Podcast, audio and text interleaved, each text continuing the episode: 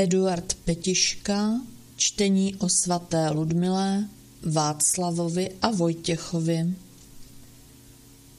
Pohančtí bozy a bůžkové se dali na ústup, odešli do lesních houštin, skryli se ve studních, oheň je strávil, voda je vzala, místo nich vtáhl do naší země křesťanský bůh, byl cizí a nikdo ho nemohl spatřit a mluvil ústy svých kněží o lásce člověka k člověku.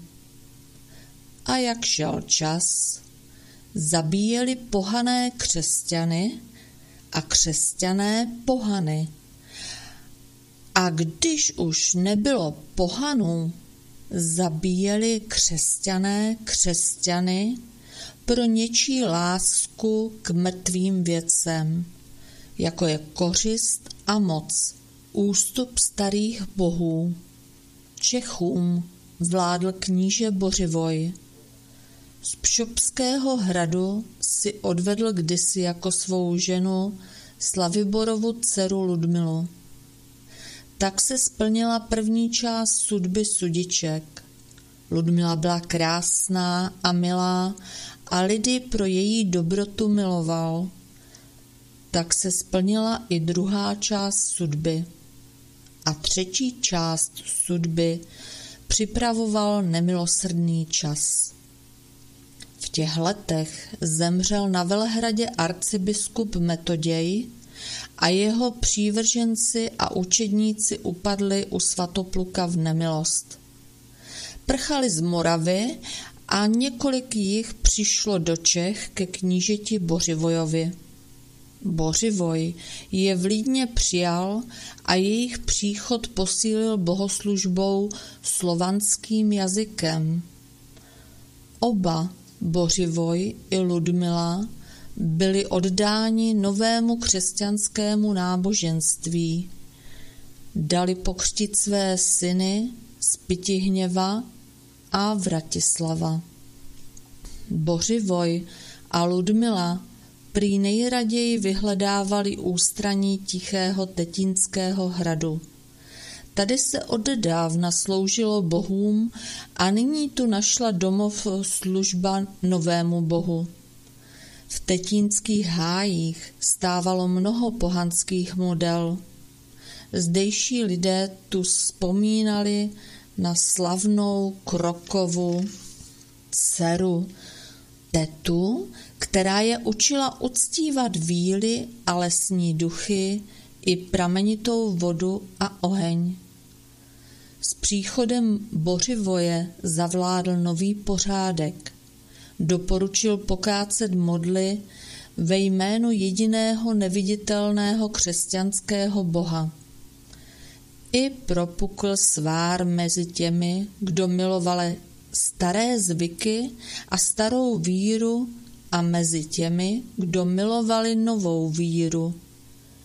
A bylo také dost těch, kteří vyčkávali a příliš svou víru neprojevovali, čekali, na čí stranu se přikloní moc a vítězství, aby se přidali k silnějším. V té chvíli nebylo v Čechách jasné, kdo zápas vyhraje. Pohančtí kněží prchali před novou vírou do lesů a za nimi odcházeli jejich věrní. Pověst vypráví, že se na různých místech uctívala zlatá kvočna. Někde seděla na dvanácti zlatých vejcích, jinde měla kolem sebe dvanáct zlatých kuřat. Pohančtí kněží, žrecové, měli zlatou kvočnu ve velké úctě. Dnem i nocí drželi u ní stráž a naslouchali, zda nevydá ze sebe hlas. Podle tajemných zvuků, které vycházely z hrdla zlaté kvočny, sestavovali žrecové věždby. Zlatou kvočnu mývali prý i na levém hradci. Se strachem, kdy si očekávali pohančtí kněží příchod Bořivoje. Vracel se tenkrát z Moravy od mocného svatopulka a pověst, která ho předběhla, pravila, že se dal u svatopluka pokřtít.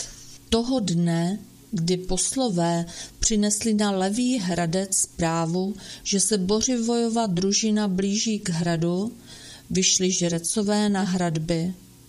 V čele knížecího průvodu zářil zlatý kříž.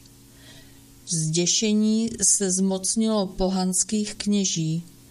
Ve zmatku uprchli přes křesťanským knížetem z hradu. Ale dříve, než opustil hrad, svrhli zlatou kvočnu a se zlatými vejci do studny, aby ji nikdo nenašel. Studnu pak zasypali.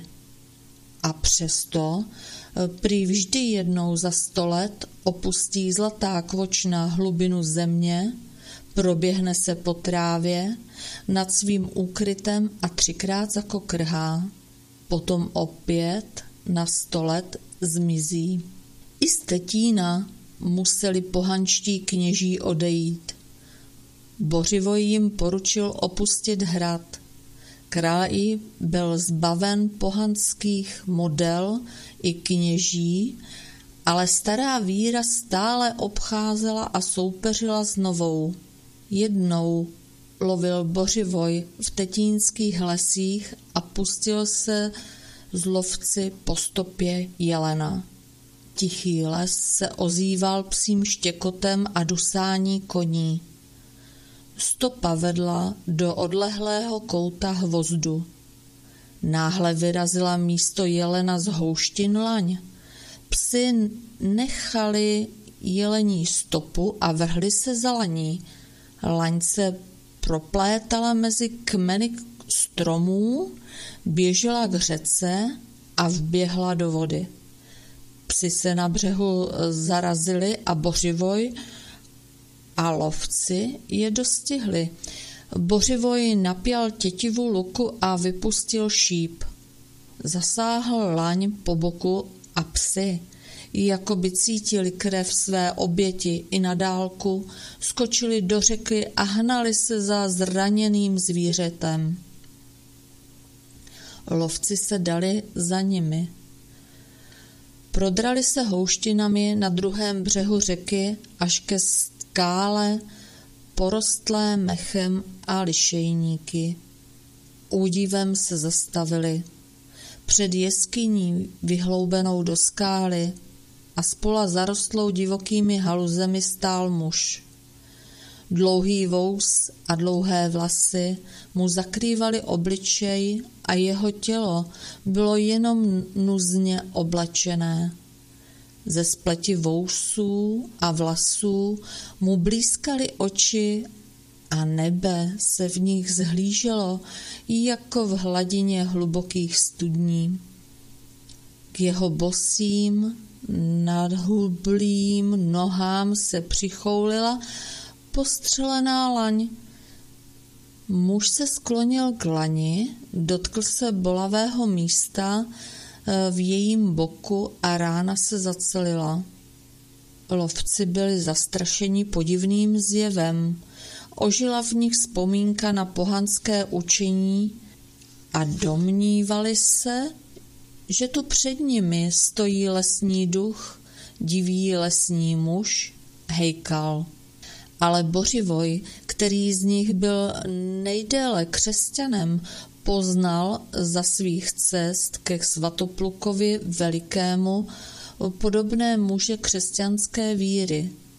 Říkalo se jim poustevníci. Odcházeli do lesů a do samoty, aby je nikdo nerušil v náboženském rozjímání. Bořivoj poznal, že má před sebou poustevníka, ale vzpomínka na pohanské učení doutnala i v něm. Otázal se proto, kdo jsi, člověk a nebo jsem Ivan, služebník boží, odpověděl poustevník. Nikdy jsem tě neviděl.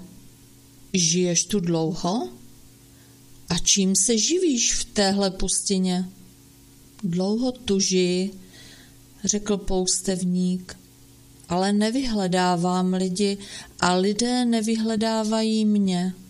Živím se tím, co mi poskytne les. Kořínky, bobulemi a bylinkami. Nebesa mi seslala tuhle laň, abych se posílil jejím mlékem. A ty, pane, jsi ji málem zabil. Bořivoj pochopil, že před ním stojí muž, který se zřekl světského štěstí, aby se odříkáním přiblížil svému bohu. Odpust mi, řekl poustevníku Ivanovi, že jsem poranil tvoji laň. Pojď se mnou a nebudeš mít nedostatek. Dám ti chléb a teplý oděv a můžeš u mě na hradě žít, jak dlouho budeš chtít. Nepotřebuji ani chléb, ani šaty, odpověděl poustevník. Mám jen jedno přání. Splním ti všechno, co je v mé moci, slíbil Bořivoj. Moje přání je skromné, řekl poustevník Ivan. Přeji si, abys mne ani ty, ani tvoji lidé už nenavštívili. Bořivoj se vrátil na Tetín zamyšlený a zamlklý. Pohanství, které se před lety vzdal, se v něm opět začalo hlásit. Nerozuměl, proč poustevník hledá Boha v trápení a strádání. Vyprávěl o podivném setkání své ženě. A Ludmila se vyptávala na poustevníka a byla plná obdivu k jeho osamělému, odříkavému životu. Usmyslela si, že plachého poustevníka přemluví, aby přišel na tetín. Nešetřila námahy, vydala se tajně s několika služebníky za poustevníkem a podařilo se jí poustevníka Ivana přemluvit, aby na tetín přišel. Odmítl doprovod a nikdo mu nesměl přijít naproti. Vydal se na tetín lesem a křovinami, cestám se vyhýbal, aby nepotkával lidi. Namáhavé putování neschůdným krajem přes údolí, svahy a stráně poustevníka unavilo. Pozdě dorazil na Tetín a musel tu zůstat přes noc, aby si odpočinul. Ve své jizbě na hradě přijal jenom Bořivoje a Ludmilu. Po celou noc jim vykládal o své víře. Za rozednění se vydal poustevník Ivan na zpáteční cestu. Nedaleko vsi Hodině usedl na kámen pod planou hrušku a pověst praví, že tvrdý kámen pod ním změkl jako poduška, aby se mu lépe sedělo. Kolem něho hnali pasáci stádo koní na pastvu. Jakmile poustevníka spatřili, začali se mu posmívat. Jeho kostnaté postavě, jeho vousům, jeho dlouhým vlasům a chatrnému šatu. Poustevník tiše odpočíval a nevšímal si jich. Jeho bezbranost posilovala jejich odvahu. Jeden z pasáků zvedl kámen a hodil je na poustevníka. Zasáhl ho do skráně.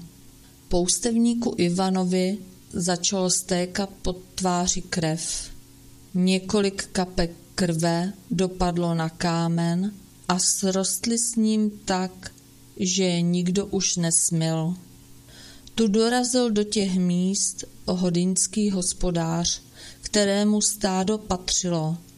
Když viděl, co se děje, potrestal pasáky a ujal se zraněného. Pojď se mnou do vsi, zval poustevníka Ivana.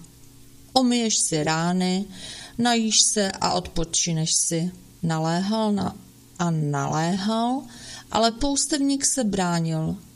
Jestli mi chceš prokázat službu, řekl nakonec Ivan, aby dobrosrdečného hospodáře potěšil, půjč mi koníka.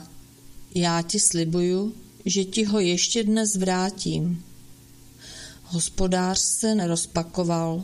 Přivedl ze stáda koně, osedlal jej a pomohl poustevníkovi do sedla.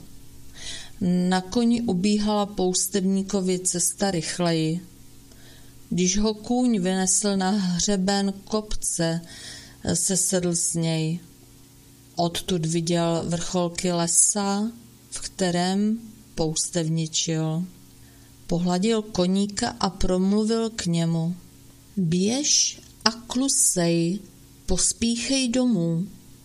Po tom pohlazení a po těch slovech začal kůň růst, jeho plece i hruce rozšiřovaly a když se dal do klusu, byl z něho už nádherný klusák, jako by vyšel z královské stáje. Hospodyně uviděla koně pobíhat po dvoře. Čí pak je to kůň a kde se tu vzal? Divila se. Hospodář poznal koně podle sedla. E, tím dnem přišlo do usedlosti štěstí a blahobyt a už nikdy je neopustilo. Poustevník Ivan se ještě několikrát sešel s Bořivojem a Ludmilou na Tetínském hradě. Jinak se s nikým nestýkal a žil o samotě ve své jeskyni ukryté v lese. V ní ho také zastihla smrt. Pochovali ho tu a nad jeho hrobem dal kníže Bořivoj vystavět kostelík. Brzy na to odešel i Bořivoj k předkům. Vypráví se, že zemřel, když mu bylo 30 a 6 let. A nebyla to poslední smrt, které se měla Ludmila dočkat.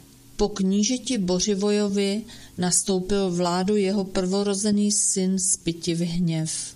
Proslul tím, že uvedl do země větší počet západních kněží, kteří sloužili mši latinsky. Na hradě Budči pro ně založil kostel svatého Petra. Když předčasně zemřel, nastoupil vládu jeho mladší bratr Vratislav.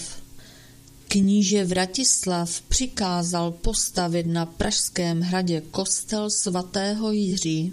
Stalo se zvykem stavět na hradech kostely a kostelíky a moc křesťanských kněží pozvolna vytlačovala moc kněží pohanských. A nebyl jen čas kostelů, byl i čas smrti. Předčasně zemřel i kníže Vratislav. Svár starého s novým trval. Český knížecí stolec osiřel. Tu se ujala vlády Vratislavova žena, kněžna Drahomíra, dokud by nedorostli Vratislavovi synové, jmenovali se Václav a Boleslav. Václav byl vybrán už za Vratislavova života, aby se stal českým knížetem. Boleslav se měl spokojit s územím severně od řeky Labe ale doposud byli ještě chlapci. Malý Václav byl jedinou radostí Ludmily. Dávala mu přednost přes Boleslavem. Připomínal jí její syny z Pitihněva a Vratislava. Nacházela v něm mírnost a laskavost, které byly i jejími vlastnostmi. Boleslav byl prudší povahy Bavil ho mnohem více hluk a meč než cvičení ducha a čtení knih. Ludmila rozuměla jen Václavovi, Boleslavovi však rozuměla jeho matka Drahomíra. Pocházela z kmene polapských eh, stodoranů, který se nejdéle bránil nové křesťanské víře a tvrdošíněl pěl na pohanských bozích. Kdykoliv jela Ludmila na starý otcovský hrad Pšov, brávala malého Václava sebou. Zde se na svahu při vráceném k řece šplhaly vzhůru vinice, leckerý vinný keř tu Ludmila zasadila vlastní rukou, opatrovala jej a na podzim z něj odlamovala hrozny. Malý Václav chodíval na vinici s ní, pomáhal jí a učil se opravovat révu. Později, když vyrostl, připravoval s Ludmilou víno, které bylo zapotřebí k obřadům křesťanské mše. I zakládali tu vinice spolu. Malý Václav se naučil číst slovanské písmo, ale dovedl číst také latinsky – Latině se učil na hradě Budči, odkud se šířilo křesťanské učení. Jako za starých dob se odtud šířilo učení pohanské. Nyní tu vyučovali kněží ze západních zemí budoucího knížete Václava. Dlouho ukazovali lidé na kamenité stráně nedaleko Buče podlouhlý balvan na kterém prý Václav často odpočíval znaven učením. Po smrti v Vratislavově se leco změnilo. Už nepotkával Václav Ludmilu na Pražském hradě ani na Vyšehradě. Odešla na dobro na Tetín aby nebyla na očích Drahomíře, která jí stále více dávala najevo svou nepřízeň. Drahomíra si namlouvala mnoho příčin, pro něž Ludmilu nenáviděla. Příčila se jí Ludmilina mírnost, kterou pokládala za změkčilost. Příčila se jí Ludmilina horlivost ve věcech křesťanského náboženství a bála se babičina vlivu na vnuka Václava. Už nyní se lekala Václavovi mírnosti a laskavosti. Jaký to bude kníže, uvažovala. Ne, kníže, spíše mnich bude váhat, kdykoliv bude třeba chopit se meče a prolít krev. A Drahomíra žárlila na vnukovu lásku k Ludmile a žárlila i na lásku, kterou projevoval Ludmile lid. Pověst vypráví, že se kněžny Drahomíry dotklo křesťanství, jen jako se dotýká lehký vítr trávy. Její duše se křtem nezměnila. Byla tvrdá, neústupná, poučena neustálými boji kmene, z něhož vyšla. Věřila, že ten, kdo má moc, má i život. Netoužila se o moc dělit s Ludmilou. Ani o moc, ani o majetek. Odchod Ludmily z Pražského hradu na hrad Tetín se proto podobal útěku. A tehdy se dovršil čas, aby se splnila celá sudba sudiček. Drahomíra se nespokojila s odchodem Ludmily.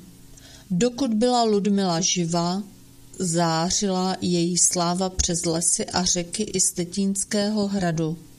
S tou slávou žilo všechno, čeho se Drahomíra obávala a co jí budilo její nenávist.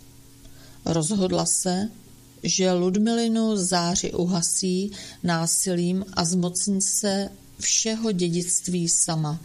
Najala vrahy, kteří se jmenovali Tuna a Gomon. Přikázala jim, aby se odebrali na Tetín s družinou, jako by přijeli na přátelskou návštěvu. Tuna a Gomon měli pak na za noci úděsným způsobem zranit zákon pohostinství. Za dokonalý čin jim Drahomíra slíbila stříbro a statky. Ludmila spatřila z Tetína skupinu jezdců stoupajících k hradu a srdce se jí sevřelo zlou předtuchou. Hledala ve víře útěchu před utrpením, které se k ní blížilo. Zbraně víry jí měly nahradit dýku a meč. Když nadešel čas oběda a družina s tunou a Gomonem usedla za stůl, Ludmila sama svým vrahům podávala pokrmy a rozmlouvala s nimi jako s přáteli. Ale oni v ní viděli vznešenou paní, která je kdysi jako své syny vychovala a mnohokrát obdarovala. Viděli místo Ludmily stříbro a statky slíbené Drahomírou. Konečně se stoupil večer na Tetínské lesy a šedo vešlo do hradních síní. Skryti tmou vydali se Tuna a Gomon hledat Ludmilu. Snad se v nich hnulo naposledy svědomí a odkládali čin na poslední chvíli, snad doufali, že tma neprozradí vrahy, že utají jejich tváře i jména. A jako ti, kdo dlouho čekají a dlouho volí vhodnou chvíli, pojednou přemožení netrpělivostí eh, dychtiti skončit, co začali. Dověděli se, že Ludmila odešla do své komnaty na lože. Pospíšili tam, vylomili dveře a vrhli se k jejímu lůžku, Zděšená se posadila Ludmila na loži. Eh, neviděla, kdo se k ní v té tmě blíží, tušila však, že se k ní blíží smrt. Obrátila se tam, kde ji slyšela a poprosila. Jenom o chvilku prosím, abych se mohla pomodlit. A smrt posečkala. Ludmila se pomodlila a poprosila po druhé. Mám-li už zemřít, setněte mi hlavu mečem. Přála si po způsobu mučedníku prolít krev. Druhé přání jí smrt už nesplnila. Tuna a Gomon stáli kolem Ludmilina hrdla smyčku, zardousli provazem, který si přinesli. Tak skonala Ludmila na počátku noci v sobotu v polovině měsíce září.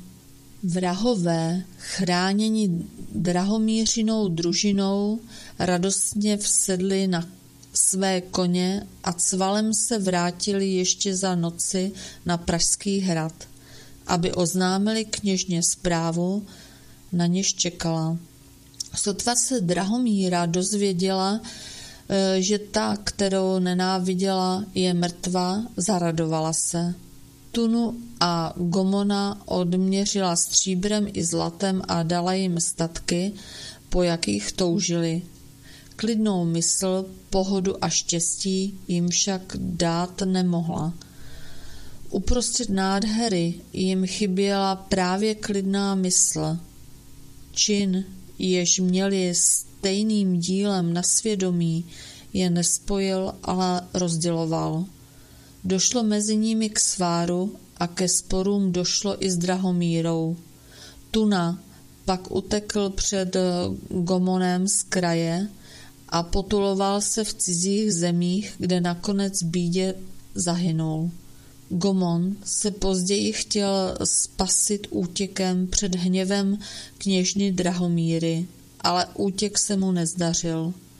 Drahomířiní služebníci ho jali a byl popraven. Jeho potomci a příbuzní byli pobyti a stříbro, zlato a statky přešly do jiných rukou.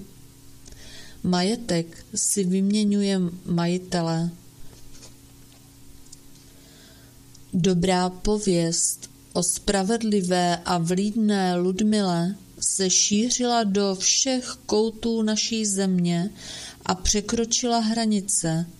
Vypráví se, že kolem jejího hrobu na Tetíně se šířila vůně, jako by v ovzduší kvetlo na tisíc květin a jakoby pršel vonný olej.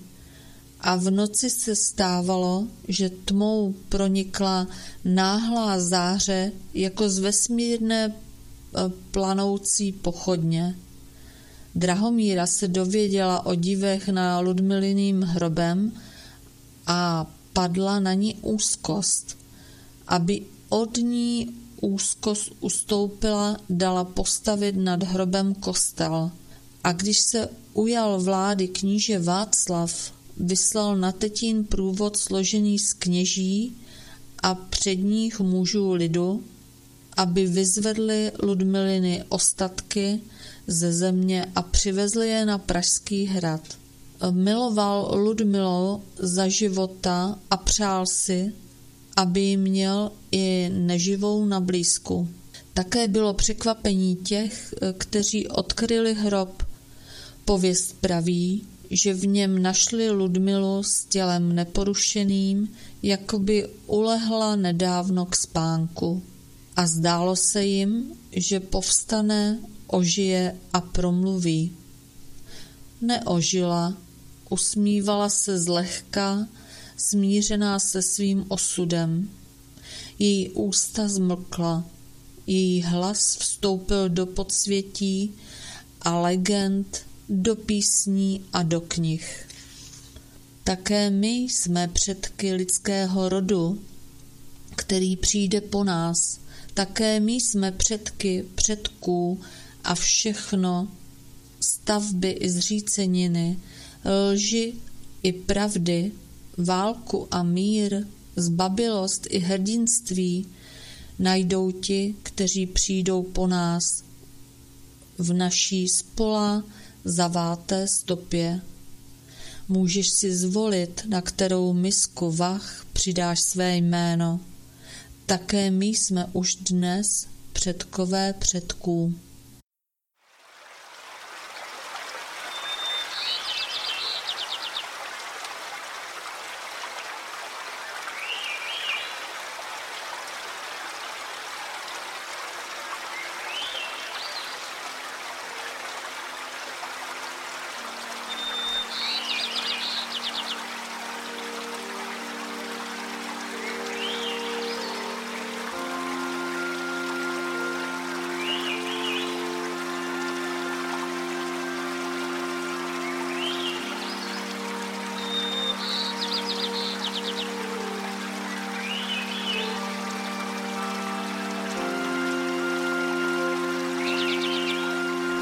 Modlitba za vodu.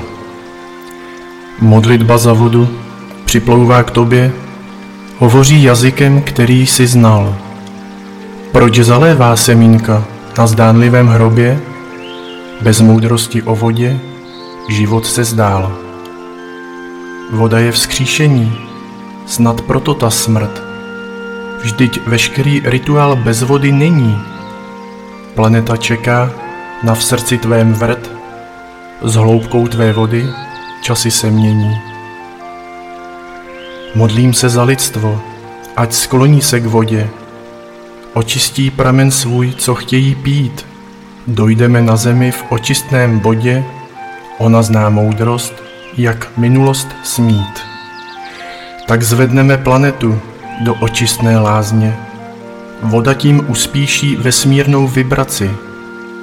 Srdce nám otevře bez hany a bázně, smíjí se rozdíly, již nejsou otroci. Modlím se za zemi, kde voda nám vládne, abychom v přírodě zas našli své místo. Ten starý systém pod vlnami padne, planeta žádá si v těle svém čisto. Voda je krví na matičce zemi, stejně tak koluje v nás. Z moudrostí vody už lépe je mi, dotkla se člověka a tím i mas. Voda je zázračnou, nádhernou bytostí, jest božím softwarem, co nahrává data. Konečně můžeme skoncovat s lítostí, je krásně spanilá, vždy byla svatá.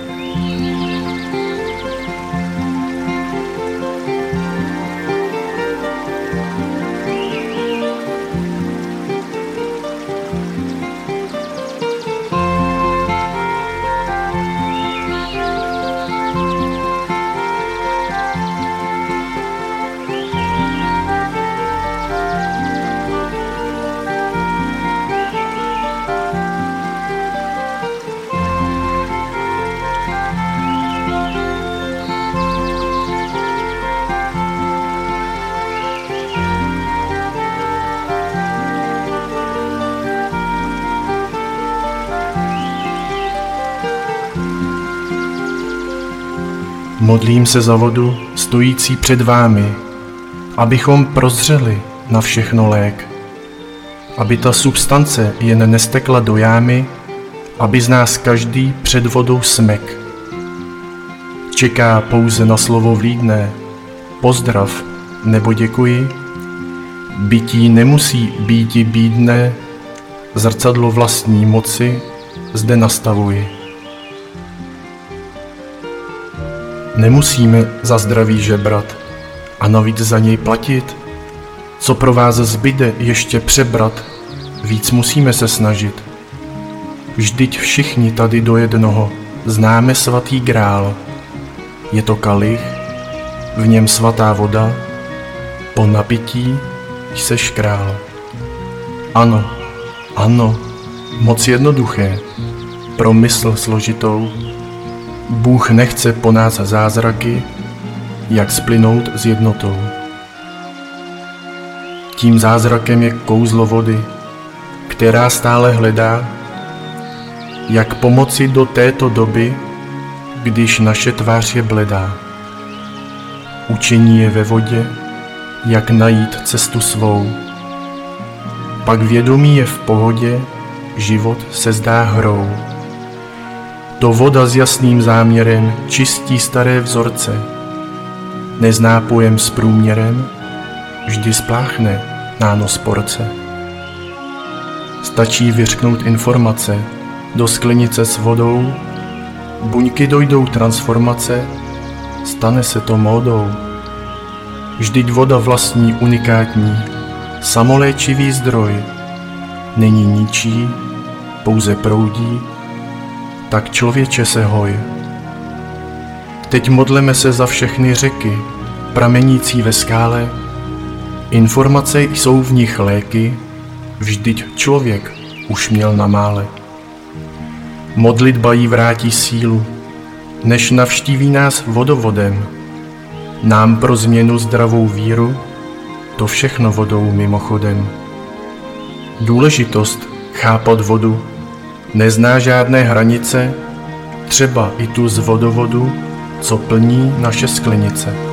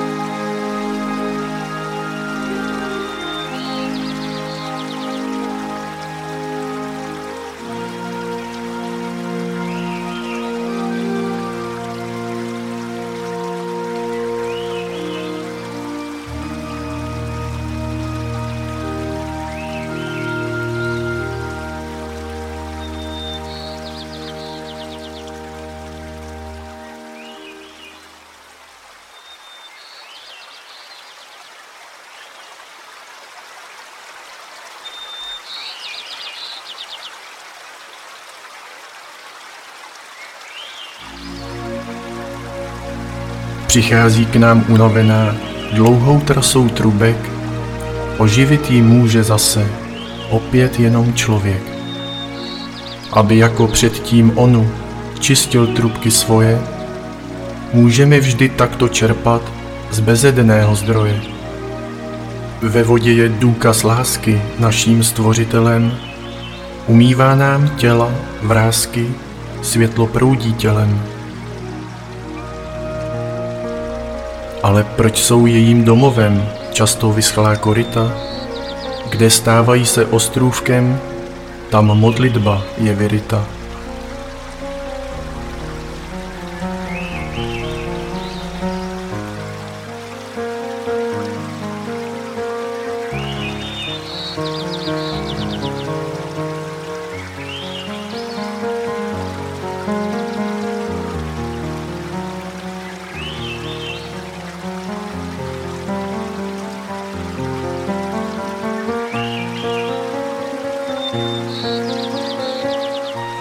Ekosystém dlouho pláče, snad proto v moři tolik soli.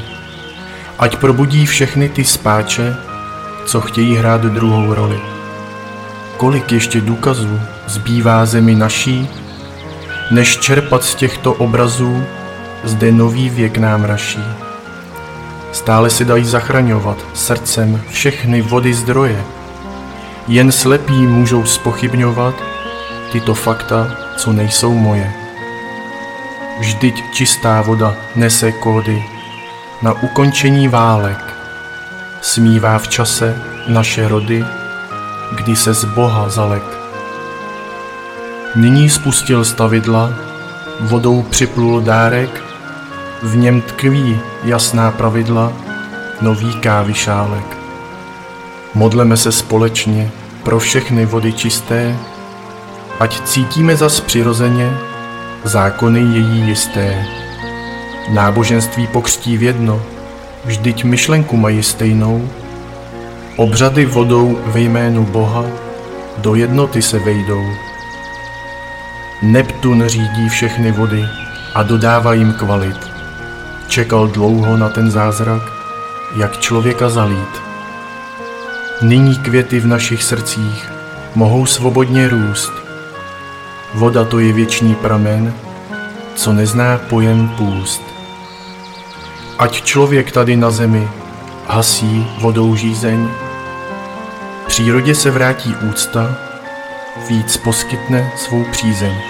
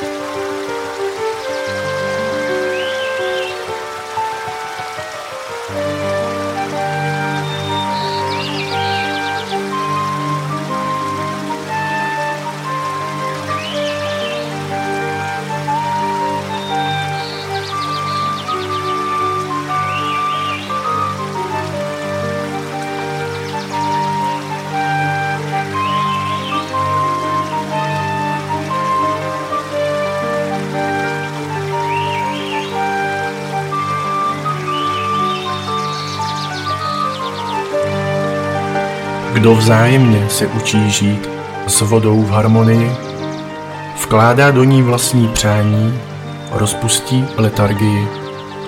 Do 90% mozku, co stvořený je z vody, začíná přijímat sebeléčení, on přečte svoje kódy. Každý z nás je jedinečný, nač hledat svého mistra, ať si ženou nebo mužem, vždy spojuje nás jiskra. Je to jiskra z božího světla, vody molekula, z Neptunu se na zem snesla, aby s námi hnula. Vždyť celý život mi hledali, vždy v okolním světě, který poté sám k nám selhal, když nešlo dojít k metě. Věřte mi, mý milovaní, že voda je tou cestou, Váže se na ní pochopení, jak změnit mysl těsnou. Pak zmizí všechna utrpení, snaž se jí říkat miluji. Odstraní se utajení, nemá se to, ale slibuji. Vždyť ze 75% jsme chodící nádrží, kdo by chtěl v něm dále vláčet své toxické závaží.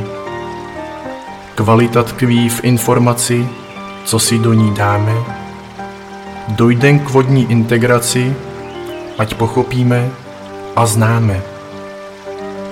Voda to je bytost světla, začneme si ji vážit.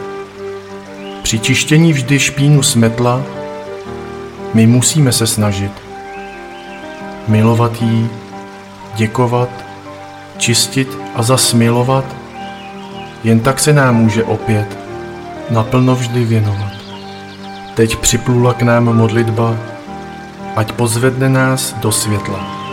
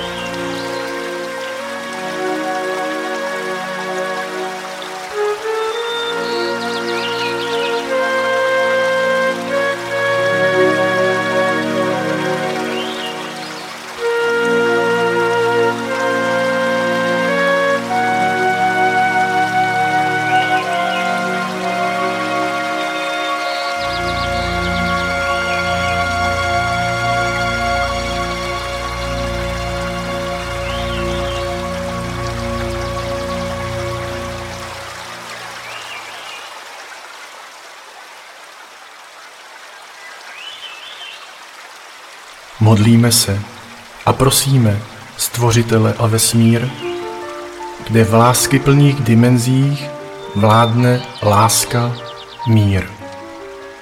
Prosíme o pročištění každé molekuly vody na této planetě, která byla v dnešním dni zakalena či jinak přetvořena ze své původní světelné léčivé substance aby se navrátila zpět do své boží dokonalosti a jednoty, bezpodmínečné lásky. Děkujeme. Nechtě v gejzíru všech portálů, které se otevírají a otevřely na zemi, dodá svých kvalit do jádra pročištěné země, aby dále čistila svou duhou celý vesmír a skrze planetu Neptun nesla svou vlnu vodní lásky všude tam, kde je to zapotřebí. Ať legie andělů vodu pozvednou a tuto transformaci vedou tam, kde v božím plánu to má být a projevit.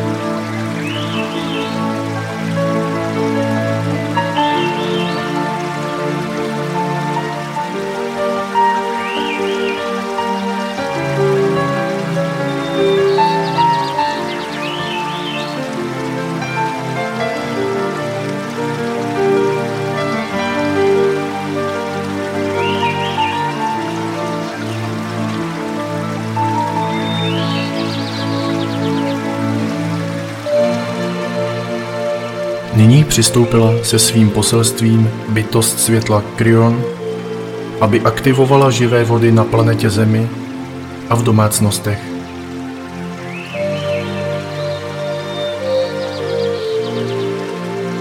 Já, bytost vody stvořená, žádám prameny vnitru země, které posvátnou energii skutečnosti nesou, aby obnovili své toky a po svých vlnách spustili vlákna energií, které obnoví struktury v každé části země, na povrchu, pod povrchem i vody k atmosféře vázané. Ať toto vědění se nese vodou dál. Tyto prainformace jsou v každé kapce uložené a teď přichází čas, aby obnovili svoji pravou funkci zas. Vše nechce děje v míru s ostatními světy, i se zemí samotnou. Otvírám své srdce a vysílám lásku vodě, která tvoří i mě a kterou celou svou bytostí miluji a z celého srdce za toto požehnání děkuji.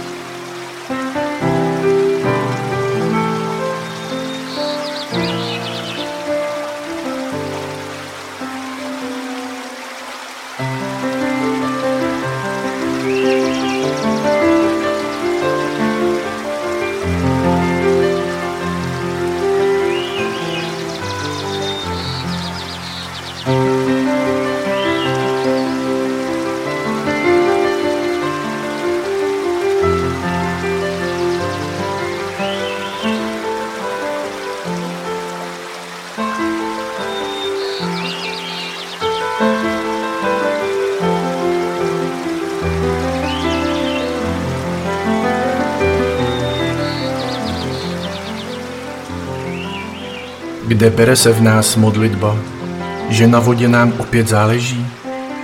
Je to příhod synchronita, co zbavuje nás zátěží? Promlouvají naše rody, jak se dnešní láskou vody chtějí osvobodit? Nastal již čas k odpuštění, ke globálnímu zahojení? My věříme, že ano.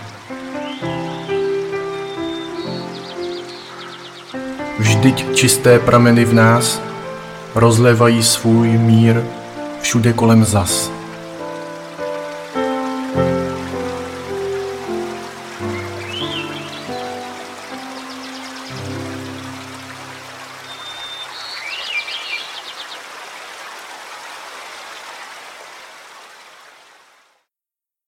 Na závěr. Modlím se za naši krásnou zemi, ať zde vyčistí vše voda svatá. Pluje-li v řekách, neb stojí před námi, vždy žehná pravdě a na pomoc nám chvátá. Prameny v srdcích všech spojí se v jeden tok, čistí se v těchto dnech, možná i stačí lok. Prameny pramení, dávají znamení a naše modlení propojí spojení. V přírodě, v člověku nastalo hojení a matkou zemí budeme kojeni. Toto je poselství spojených modliteb, toto je dar pro matku zemi. Amen.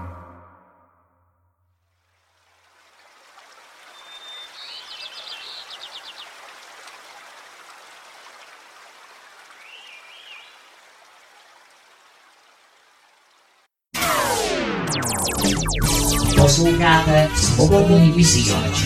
CS. Projekt internetového svobodného rádia.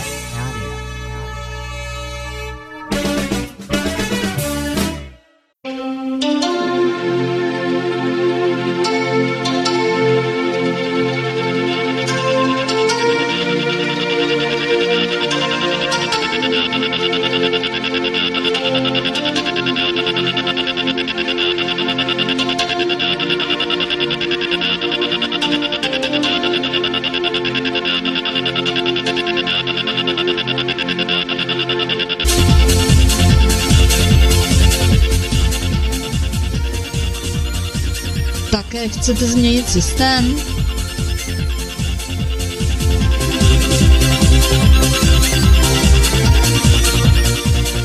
Změňte postoj.